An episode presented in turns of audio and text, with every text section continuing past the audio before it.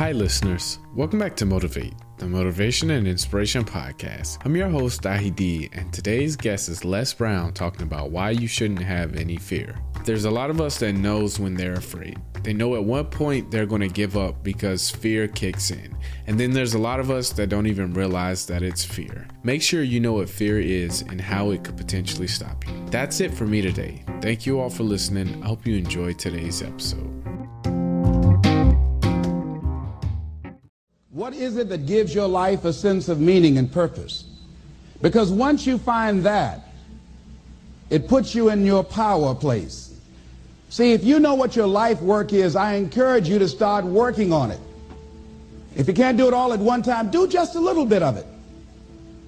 And if you don't know what it is that you showed up to do, if you don't know why you're here, I encourage you to find out what your purpose is here. What is the meaning of your life? What will be different? Have you ever asked yourself that question? I've done that. I, I remember coming from a friend of mine's funeral and I was reflecting on how much time I had left. And I went for a walk in a park thinking about this guy whose life was so promising. And I mean, he wasn't an old guy. He was quite young, in fact. And I thought about all of the things that he said he was going to do, and he never got a chance to do those things. And I started thinking about my own life and how much time I had left to do the things that I would like to do. And at that time, I wasn't sure what my life purpose was, what my life's work was. I wasn't sure about it at that time. And I thought about it quite a lot.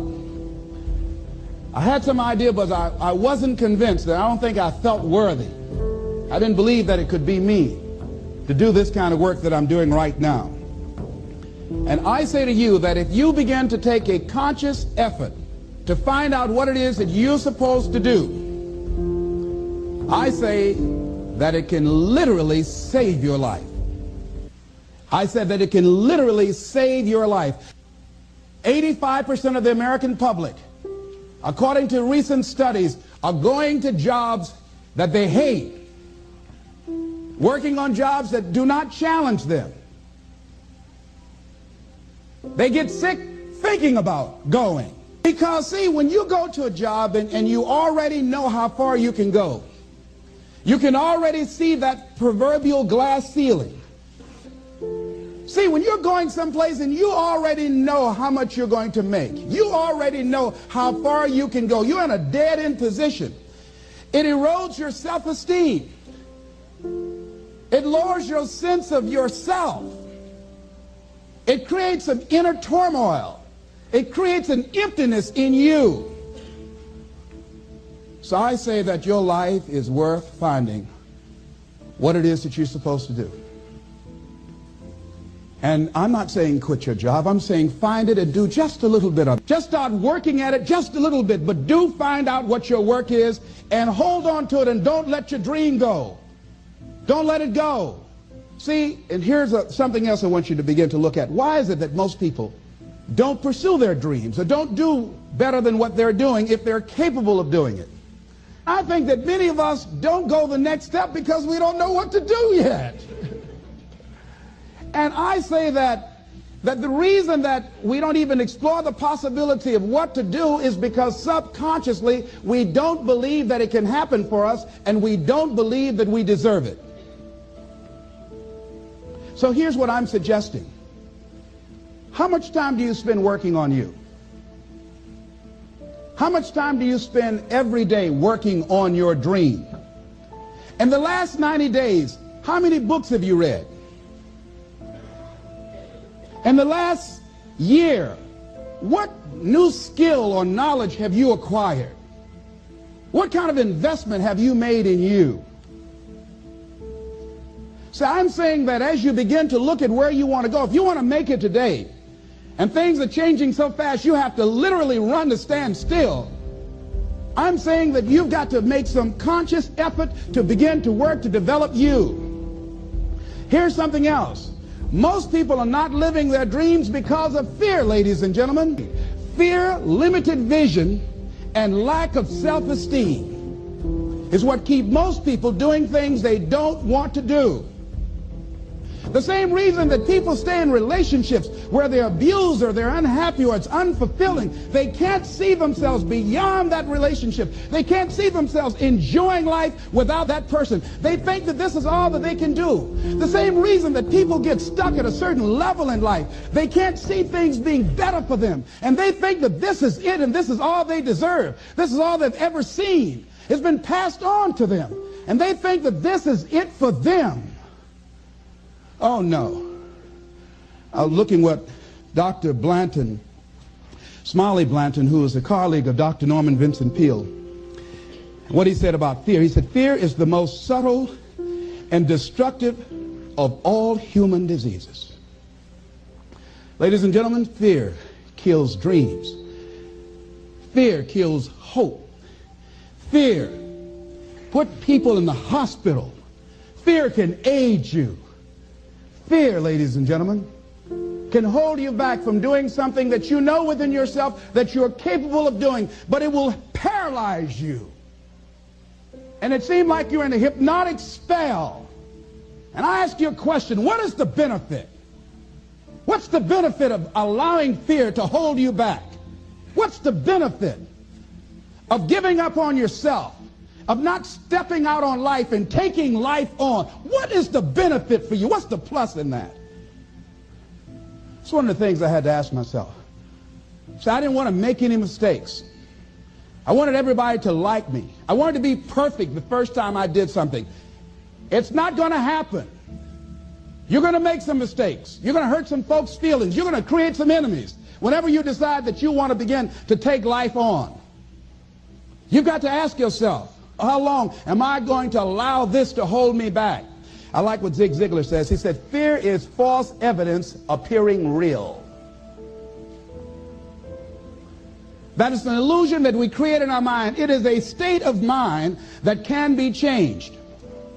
So let's look at how we can begin to take some steps to restructure that fear, to begin to expand our visions of ourselves, to begin to increase our self-esteem. Webster said that self-esteem means confidence and satisfaction in oneself. Look at your life right now. Whatever you've done up to this point in time, your life is working.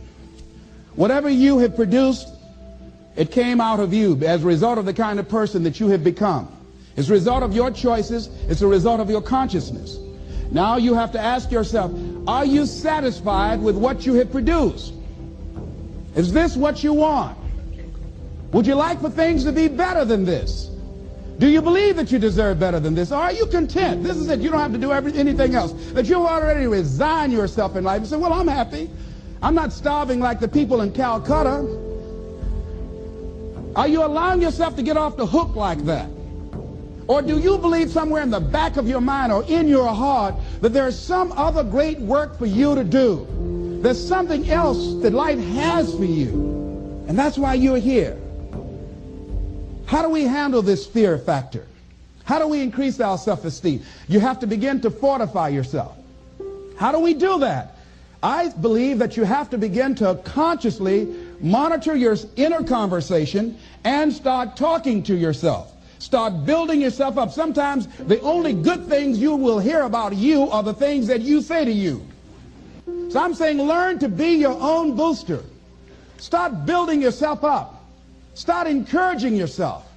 Start saying, I can do this. I can make this happen. When I started thinking about becoming a speaker, I said, yes, I can do this. I can make this happen. When I start trying to convince myself I can be a businessman after flopping and failing and losing thousands of dollars and feeling stupid and dumb and having people take advantage of me because of what I didn't know. I had to talk to myself because people were saying to me that I was dumb. And somewhere in the back of my mind, I was saying, you're right. Look at what I've done. I had to say, no, no, no, no, no, no, no, Les. Hey, hey, come on, man. Get yourself together. You can handle this. You just haven't figured it out yet. It's all right. This is your training period. This is the tuition you have to pay for what you don't know. You can do this. Other people have done it. It doesn't take an Einstein. Get you some people that can teach you some stuff that you don't know. Get you some people that have done it successfully and learn from them. Take some seminars, workshops, read some books on how to manage a business. Change the way you see yourself and begin to tend to the personal details. Understand that nobody's going to take care of your business better than you. And when I start changing that kind of mindset of beating myself up because of my mistakes and start looking at the possibility of my doing better, of my making the adjustment that would enable me to do what I want to do successfully, things begin to change.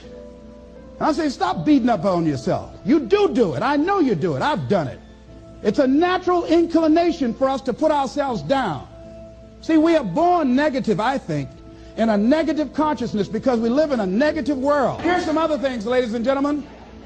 Begin to guard your mind against negative programming, like turn off the television.